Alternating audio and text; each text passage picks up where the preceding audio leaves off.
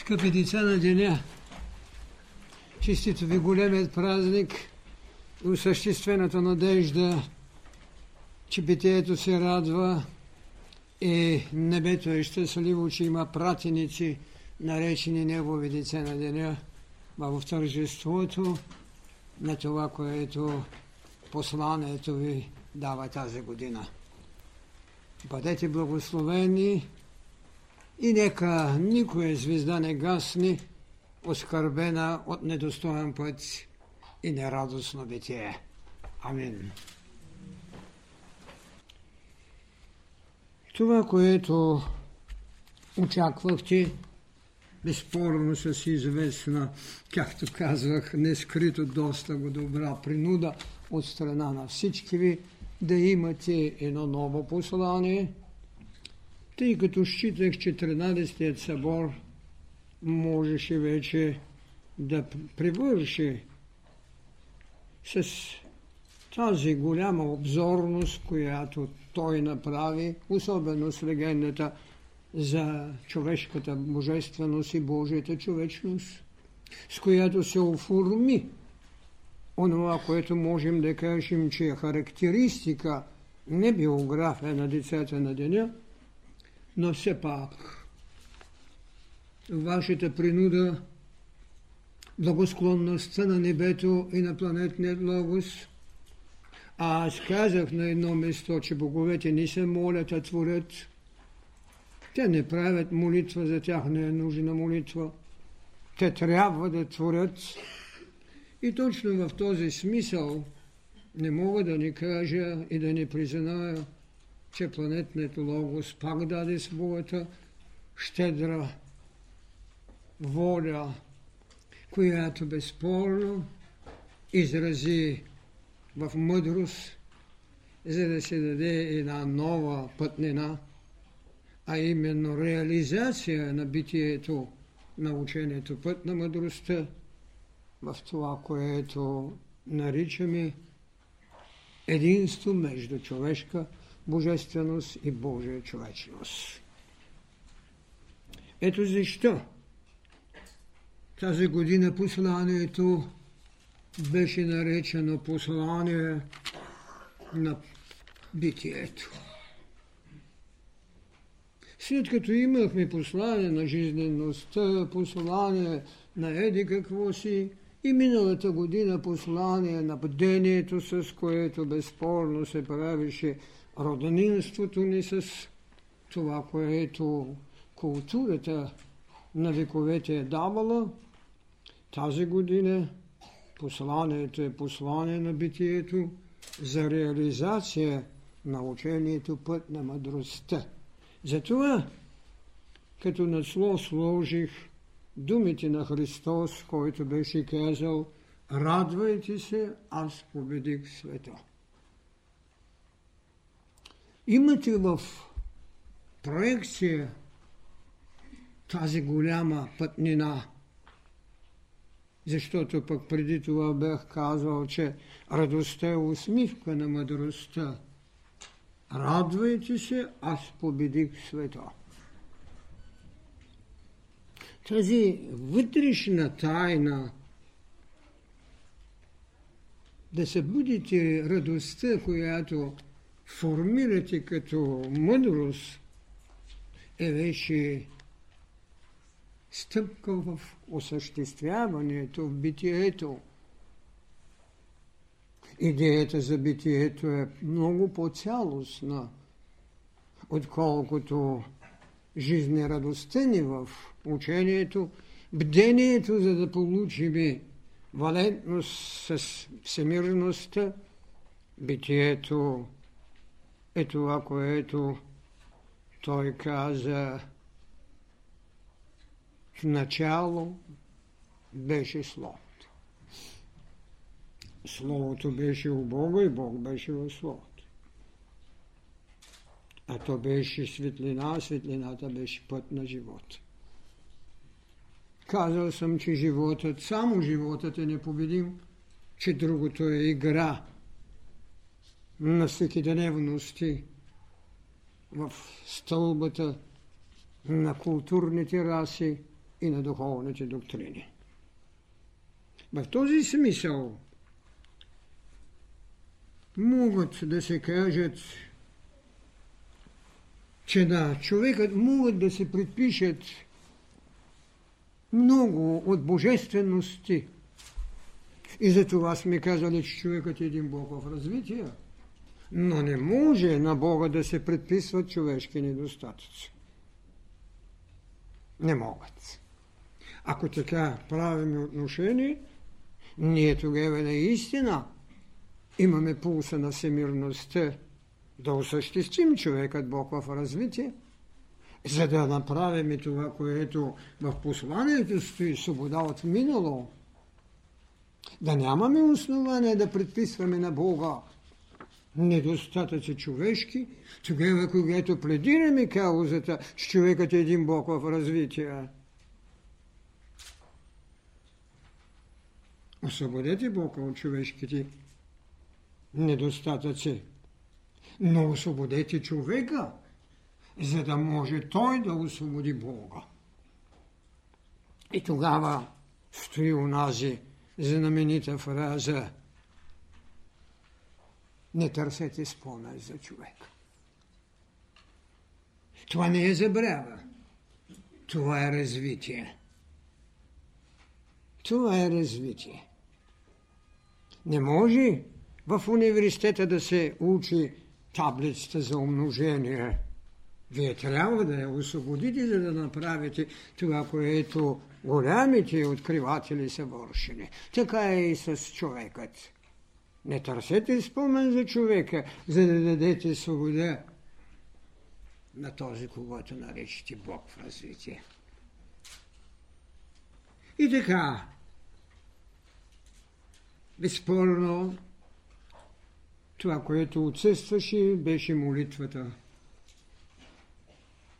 Но тя горе не отсъства никога. А това значи, че тя не бива да отсъства никога от нас. А тя е следната. Научи ме жив да бъде в тебе, светъл дух и душа, целомъдрен в мисъл и тяло и с братска любов към всичко. Така, както е казано, тази нощ е, когато настъпва 2004-та астрономическа година по Христовото летобреение. Тогава винаги ще има предвид едно таинство, както го наричам в мировия храм, когато в часът на благодата планетния логос рече. С основание един ми постави въпроса, ами когато не е настъпило 21 срещу 22, вие откъде знаете това? Бяхте ли в този храм? Вижте, в духовния свят няма времена. Белегът на годините, за да се съсредоточи енергията ви и тази космична даденост да я вкусите, да я разчетете. Така че наистина в мировия храм, в часа на благодата, това е когато той рече деца на деня. Извървете своите главоти. Още тук може да усетите тайната за разликата между бдение и битие. Защото всички, може би, посветени са минали през битието си, но преди това са имали това, което се нарича бдение. Но не всички, които са извървяли даден път, са имали и битие. Битието е много вътрешна тайна. Затова съм казал, че само Бог живее, а човекът съществува. Следователно, За да направите битие, трябва да извървите това, което предшественика на човешката душевност Христос направи. Извървя и направи, разбира се, знак, остави чертания, извървя своята Голгота. Затова е обращението деца на деня. Извървете своите Голготи. Ако вие не извървите този път, ако вие не направите своята Голгота, вие никога не може да имате гроб, в който трябва да направите самокръщение. Вие ще имате гроб, в който има тление и закон или принцип на прераждането, чакайки своя възмезден час. Следователно, Голготата и като лично битие е предшественика за това, което наричаме Възкресение, единосъщия право на битие. Само Бог живее. Човекът съществува. Ето защо за да направи живот, за да направи това, което се казва битие, той е свободен от човешките недостатъци, които не бива да му се предписват. Това е голямата тайна на обращението, деца на деня, извървете своите готи. От тук нататък додаха повеленията – кога бихте могли да направите Голгота? Кога бихте извървяли? И тогава е казано Познайте тайната на раждането и пътя на рождеството. Знаете тази разлика, че съм е правил с години. Раждането е поведение на всеки дневието. Рождеството е белега на посветеността. Тайната на раждането. Съм ми казал, когато говоря в, за раждането, не, а сътворението на Адам. Адам е сътворен, но му се даде, излишно съм почердал, но му се даде едно особено право да ражда – трябва да направи дом, за да може да гради общност, за да може след това да направи алтар. Следователно, тайната на раждането. На сътворение се позволи няколко голями енергии, водени, разбира се, от много велики посветени – са разгърнали творческият акт. При сътворението вие нямате да има. Имате да бъде фият лукс, да бъде светлина. Не е казано да има светлина, която може да я вземе всеки и да я махне. Повелята да бъде е нещо, което не може да отнемете. И тук беше голямата тайна на времето. Ние казвахме да бъдеш вместо да имаш. Това е страници или редове от битие. И за това, когато съм говорил за Христос, говоря за Голготската среща. Голготската среща между Адама, черепа на Адама и кръста на Христос. Тази среща е една от най-великите тайни, за да може да правите битие, а не бдяне вече. Затова е казано тайната на раждането и пътя на рождеството. Това е голямата сила. Това е мировата енергия, която се дарява, за да диференцира сътворението в право на раждащия се, а роденият след това Христос да направи среща и да освободи бъднината, да направите липса на спомен за човека. Свобода от човек. Колко е същност на този човек да бъде и след това разбирате да го освободите. Защо? Защото Божията човечност в единство с човешката божественост извървяват пътя, който казахме, човекът Бог в развитие. Дори имах смелостта да кажа, както съм говорил преди повече от 50 години за слънчевите деца, след хиляди години, когато планетата се осъществи, когато материята се удохотвори, да се говори за боговете на Земята. Това сте вие. И нищо страшно няма, нито за институции, нито са застрашени личности.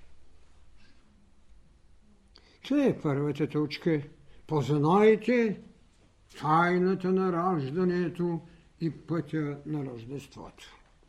Андрогинът е разделен. Той първи ражда и го предава на своята потомка. Идея реална и зрима. Втората точка, която или второто повеление, което се каза, беше голямата идея – познайте защо вашият ултар е Бог о Бога. Вашият ултар на децата на деня, защото обращението към децата на деня, аз не говоря за другите, чието ултар, както се каза от страна на главният редактор за комирите, това покровителствено дете.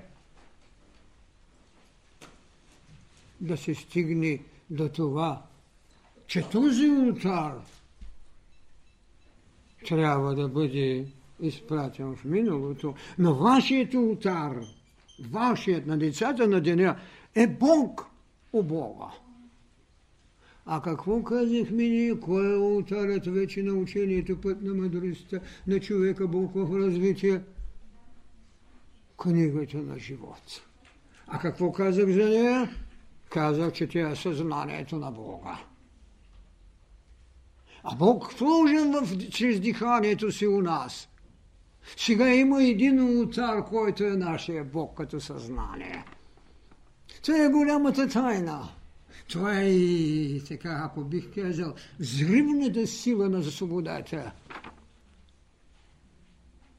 Вашият ултар – е Бог о Бога. Книгата на живот.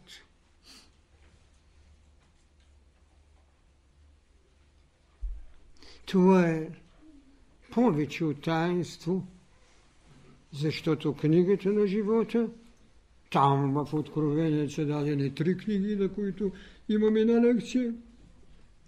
В тази книга на живота вече ние казахме, че тя може да бъде ултар, защото тя е Божието съзнание. И ние като Божия, Боже, човешка божественост, не можем да имаме друг ултар, освен самия Бог, като съзнание. А това е книгата. Ето защо познайте защо вашият ултар е Бог у Бог.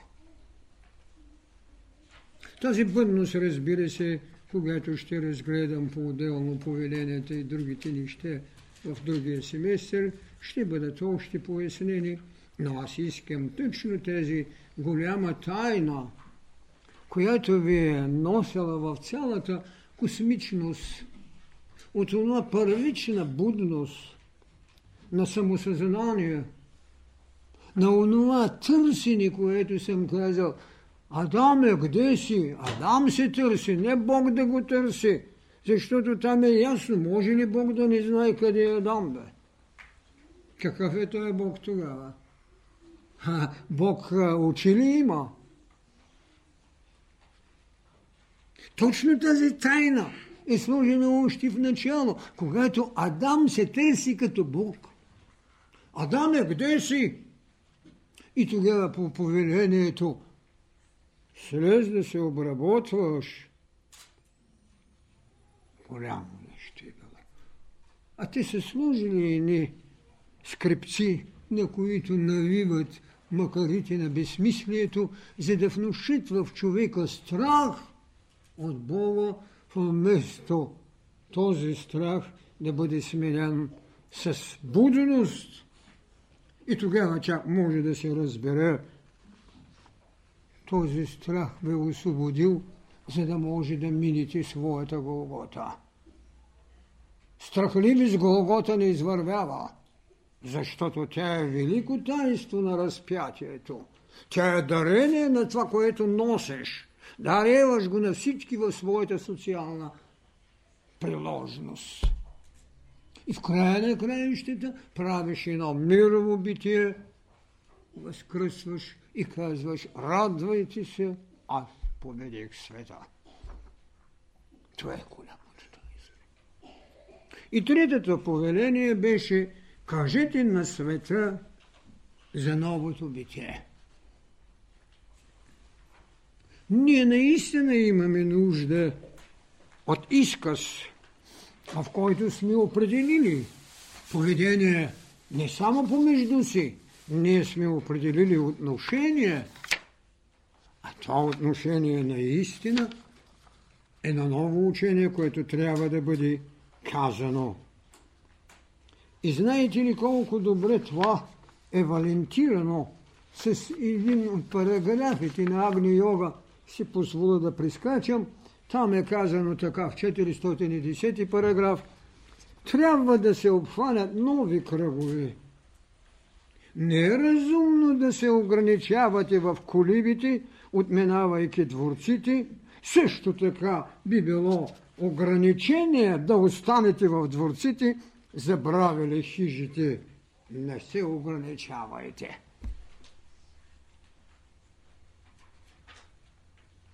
Затова се каза това повеление. Кажете на света за новото новото битие. Колко добре! Не може да останем и само в хижите, нито пък можем и само да стоим и несмутени в троновете на битието си. Никога. Приложена воля. Имаше битие на приложеността, доколкото си спомням. Ето ви. Нищо не се къса, когато имате космично мирово съзнание за нещата. Те не са отделени ледни блокове, които могат да разрушат вашият кораб или параход на живота.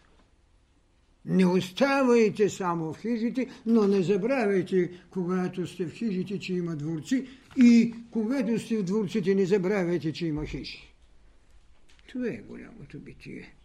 Така, в тази тайна на поведенията, това беше третата точка, и както знаете, по силата посланията имат своите часове, в които се изпраща чрез тази вътрешна благодарност, чрез тази книга на живота, която като ултар, т.е. това Божие съзнание, което в даден миг сте го извикали, за да направите тази признателност, да приемете че трябва да приложите вътрешната ви будност, прозрението за раждането и предназначението ви за Рождеството.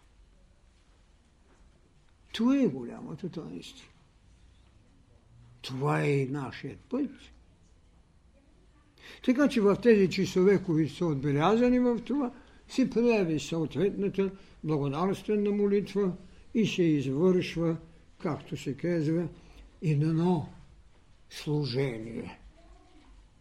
А служение за децата на деня беше повеление в смисъла без себе си.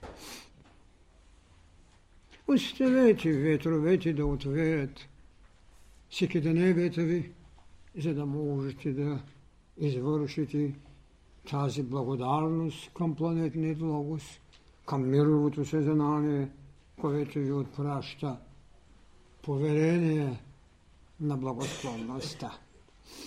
След това са отбелязани Евангелията, по три, Евангелия, по три глави от Евангелията. След това параграфите на Агни и след това имате това, което се каза личните искания. Това е молитвата на човека за себе си, когато не е в служение. И тук именно има един много интересен проблем. Какво може да поиска човек при едно такова послание, което е озаглавено битие? Първото искане, което се отправи, това беше дай ми или дай ни свобода от минало. Идеята за миналото е като воденичен камък. Човек не може да смиле зърното, ако няма камъкът. Но трябва и друго да знае, че му е предоставено прозрение да смени камък. И това е именно таинството. Умът ви да, рожи, да роди техническо пособие, което ви освобождава от ралото на дядо Адама и от стънът на баба Ева. Свобода от минало. И не толкова в тази материална страна, макар че там като че ли цивилизацията надмина мисловната прогресивност, отколкото като митология на мисленето, с което безспорно човечеството хилядилетия е правило метани. Безспорно с хилядилетия митологическите ултари са го обвързвали. И ето защо преходът към една нова технология на мисленето трябва да бъде с преход за свобода от една психологическа конституция, която хилядилетие човекът е отработвал в себе си. Тази морална конституция и тази културна конституция, когато съм говорил за разделата и другите неща, съм казал, голямата беда на човекът е споменът. Когато трябва да се освободи от своята предходност като психология на молитвата, като психология на културата. Кое е онова, което е задържало, казал съм и за лично културите? Те са благодат и в същото време те са терор. И точно тук е поискано. Децата на деня са извикани да направят вече знание за раждането и рождеството, а те стоят на стъня и ръката им е на работа на миналото. Какво е юдейството? Оня ден, между другото, че нямах правото да излизам вън, прочетах отново доста големи неща от това, което те са оставили. Дори един апостол Павел е пълен с юдейство. Отмъщение като формула жизнена 3500 години – ужасни неща. Дори един апостол Павел, който моли да бъде анатимосан дори. Това са ужасяващи неща. Как бихте направили събожник, когато охтия властта ни се надига око за око от мстителят Как бихте имали събожник? Когато един пропуск в еволюцията ви може да каже като апостол, анатемоса ми Господи. Ами четете Давид, неговите псалми. Не е проблема само, че те си купите няколко чаршафа да се бършите от грехове и сълзи. Ужас! Ами една голяма част дори от откровението, от мастителните чаши. Затова посланието на битието е прелом. Преложеност, на която трябва да извършите великото прощение, свобода от минало. Ако искате наистина, събожникът да не мине реката Йордан без да бъде кръстен. И това кръщение беше с вода. И продължават. Верно е, че аз съм казал, че водата е астралния образ на светлината, но там беше казано, че той ще ви кръсти с огън. Къде? Продължават да се потапят. 72 милиона индийци отиват в Ганг. Разбирате ли защо е казано свобода от минало? Второто искане, което така като чака на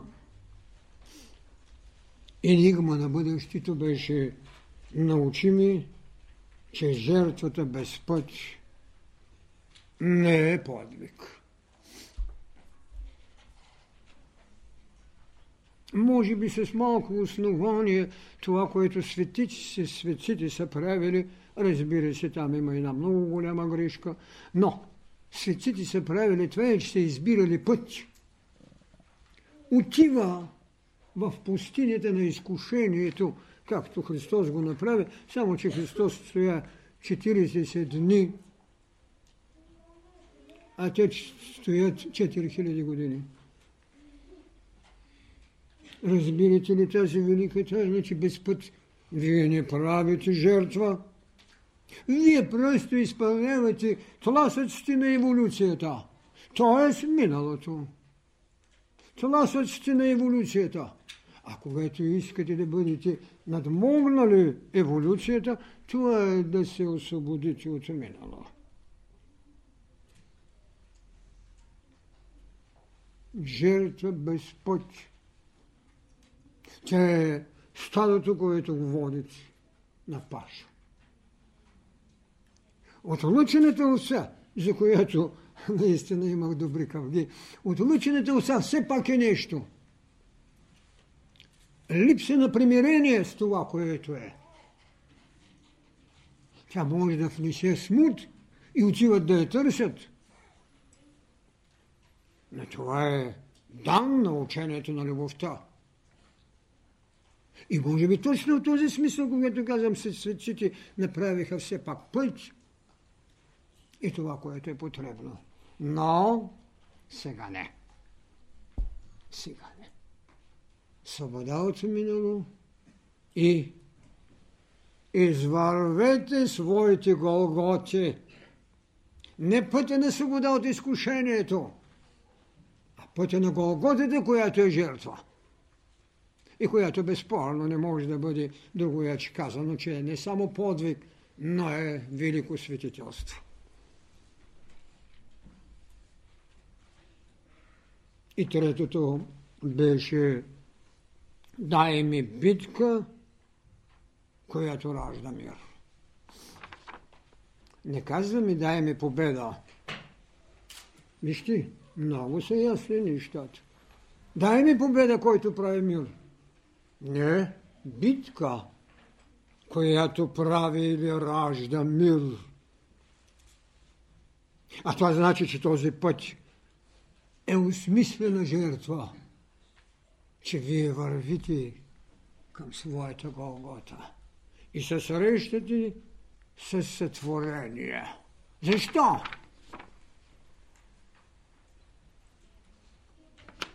За да се подготвите за това, което много дързостно казах. Човекът Бог в развитие след своите търсения и извървяване пътя на духовните вълни, на доктрините за знание, ще стане съсътворител. Значи вие трябва да знаете какво е знаел сътворителя. За да можете да правите това, което той прави, това е голямото. Това е искането, битка, която ражда мир.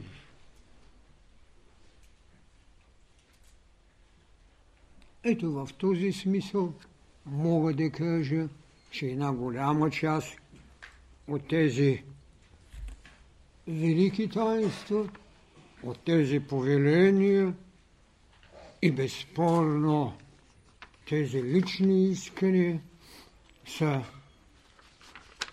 в състава на посланието на битието. В това, което съм посочил в текстовете на Светото Евангелие, безспорно трябва да бъдат, както казах, свързани с валентността на това, което е гръбначният стълб, то е самия кондалини за човекът и за това съм започнал с това. Именно раждането, а след това е Рождеството.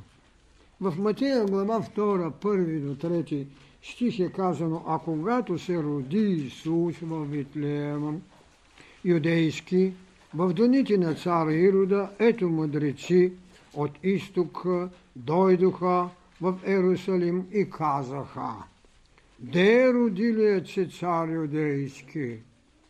Защото видяхме звездата му на изток и дойдохме да му се поклоним.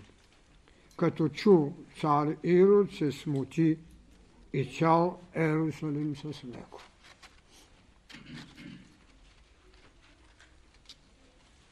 Никой не поиска свобода от минало. Светската власт е смутена. Духовниците са смутени.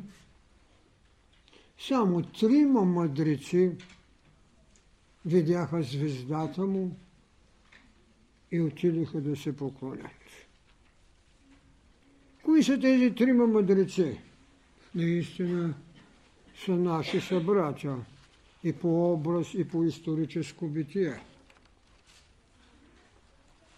Разбира се, срещата ми с тях ми освидетелствува, че тяхната посветеност е повърхностна. Но тя е в отговор на духовната вълна на любовта. Така че тяхното поведение може да ражда смут, но тяхното дело свърши само с идея да се поклонят. Учението път на мъдростта не е да се поклони, а да направи това, което посланията му поставиха. Това е голямото таинство. И тези трима мъдреци останаха само като влъхвите, които сега в съответните, то най-вече протестантските църкви, в една колиба, там където не признават икони и други неща, в една колиба ще има някакво новородено и те ще дойдат там да се поклонят. Вижте, това е голямата ми идея за свобода от много.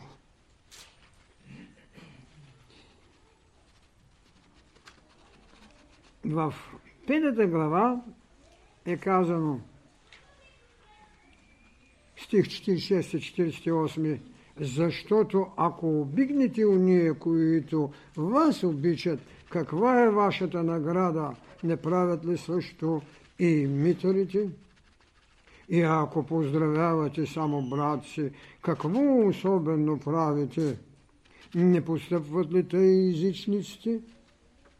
И тъй бъдете съвършенни, както е съвършен и небесния ваш Отец. Все пак се иска една промяна. Това което християнство със своето битие на любов в преданост, а именно обичай врагът си, искаше да направи. Това, не правят ли това езичниците, не правят ли това митарите? Вижте, съпоставките са много съществени, когато нямате подвигът на забрава на миналото. Когато ви получават за неща, за които човеците са спазвали известни неща, но понякога брожението идва, защото един от тези мъдреци, това е умът, когато роди съмнение. Другият, това е прозрението ни, когато се открие нов алтар. И третият, това е жертвата на нашия астрален всекидневен свят. Липса на страх. Това са големите неща. Липса на страх. И, и то е засвидетелствувано, защото Ирод ги пресреща, макар че там казва, че не са върнали, напротив, върнаха се и казаха на Ирод къде е. Това нека си го пеете. Истината е тази. Липса на страх отидаха, но след това отидаха пак при Ирод. Така Ирод даде заповед до две годишни да бъдат избити. Но безспорно, когато ръката на посоченият трябва да извърши своето велико дяло, тя никога няма да остане без жезъла т.е. без власт. Така че, когато гониха Христос, те гониха себе си. И така, в Евангелието на Марко,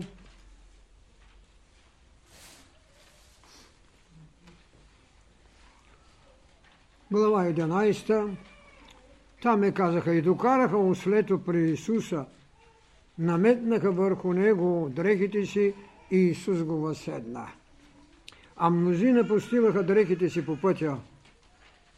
Други пък сечаха клонки от дървета и постиваха по пътя. И, кой, и които вървяха отпред, и които го съпровождаха, възклицаваха и казваха Осанна, благословен идещият в името Господне.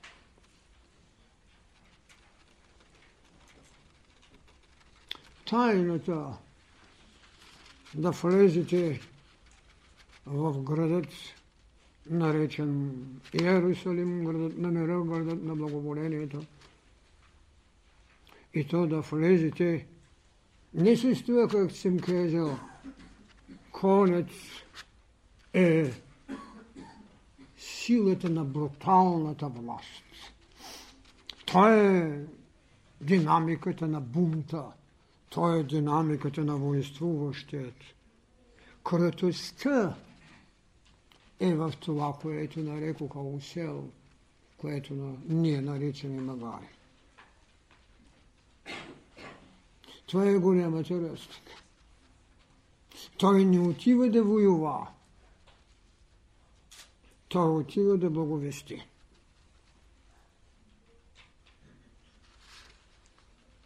В Лука е казано така. И ето, застана пред него един човек, болен от красник.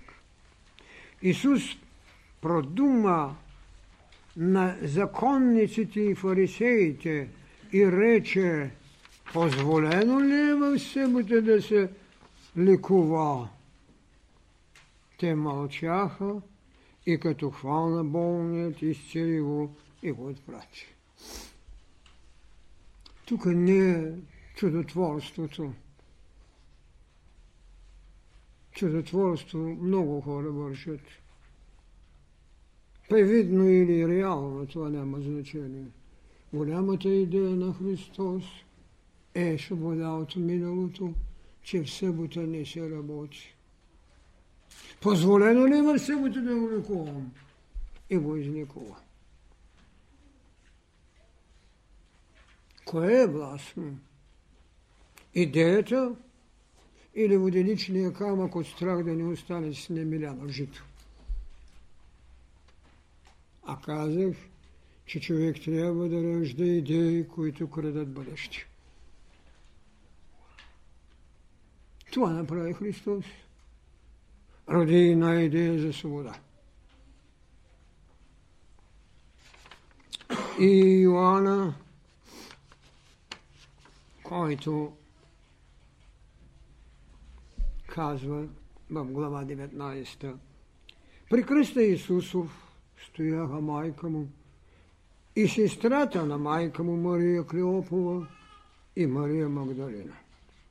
А Исус, като видя майка си и стоящия там ученик, когато обичаше, каза на майка си, жено, ето син ти.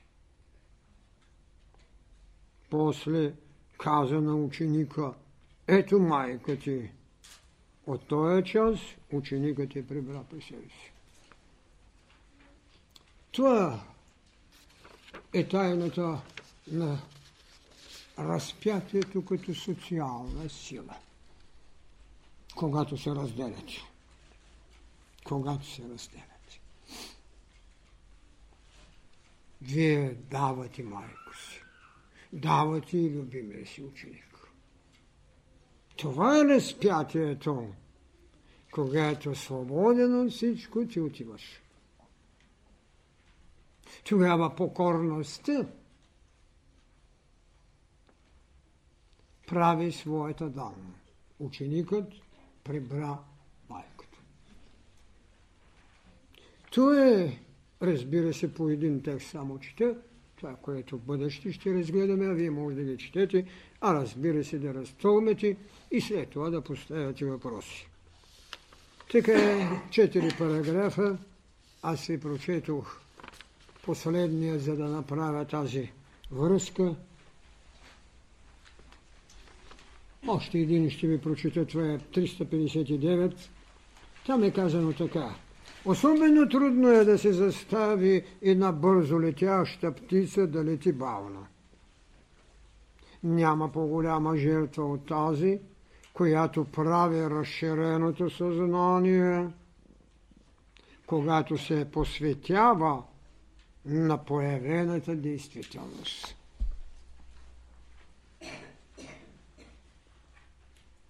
Какво велико, наистина велико таинство да слезете от своите висини, да знаете недостатъците на всичко и да се посветите на тази реалност, за която с доктрината си искате да изведете света не към това, което е казано свършек, а към това, което е казано в едното, бъдете съвършенни, както е съвършен вашият Отец. И така, посланието тази година е 2004, 2004 6. Това е послание на сложеното зърно, което прави раждане, изкласяване и плодоносие. Е добър път, скъпи деца на деня, в този черток, ако мога така да кажа, наречен послание на битието. Верно е, че всеки може да каже, кое е битие? Заримото или незаримото. Не делете нещата. Те са толкова цялостни, колкото вашето битие ги осъществява. Нямате право да стоите само в дворци, нямате право да се страхувате, че от хижата хората не могат да обличат висонът на дворцовия трон. Защото Бог дава благоволението си, когато отвореното сърце може да приеме енергията, за да изходи своята Голгота. Благодаря ви от сърце. Пожелавам ви несмутен път. А с това готовност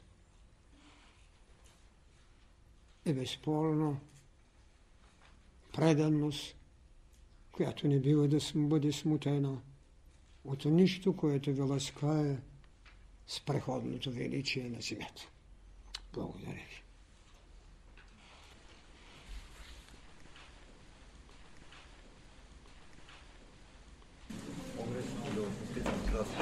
Да, да, да. Момент. Един кратък въпрос. Вие споменахте, че има връзка с нумерологията малко до известна степен. Нумерологията има В много. този смисъл шестицата е с Шестицата, вашето послание шестицата, като вижте, ето е шестица, това значи, че семето е сято и тя почва да ходи. Благодатна. Когато нещо се ражда, то започва с шестицата. Благодаря.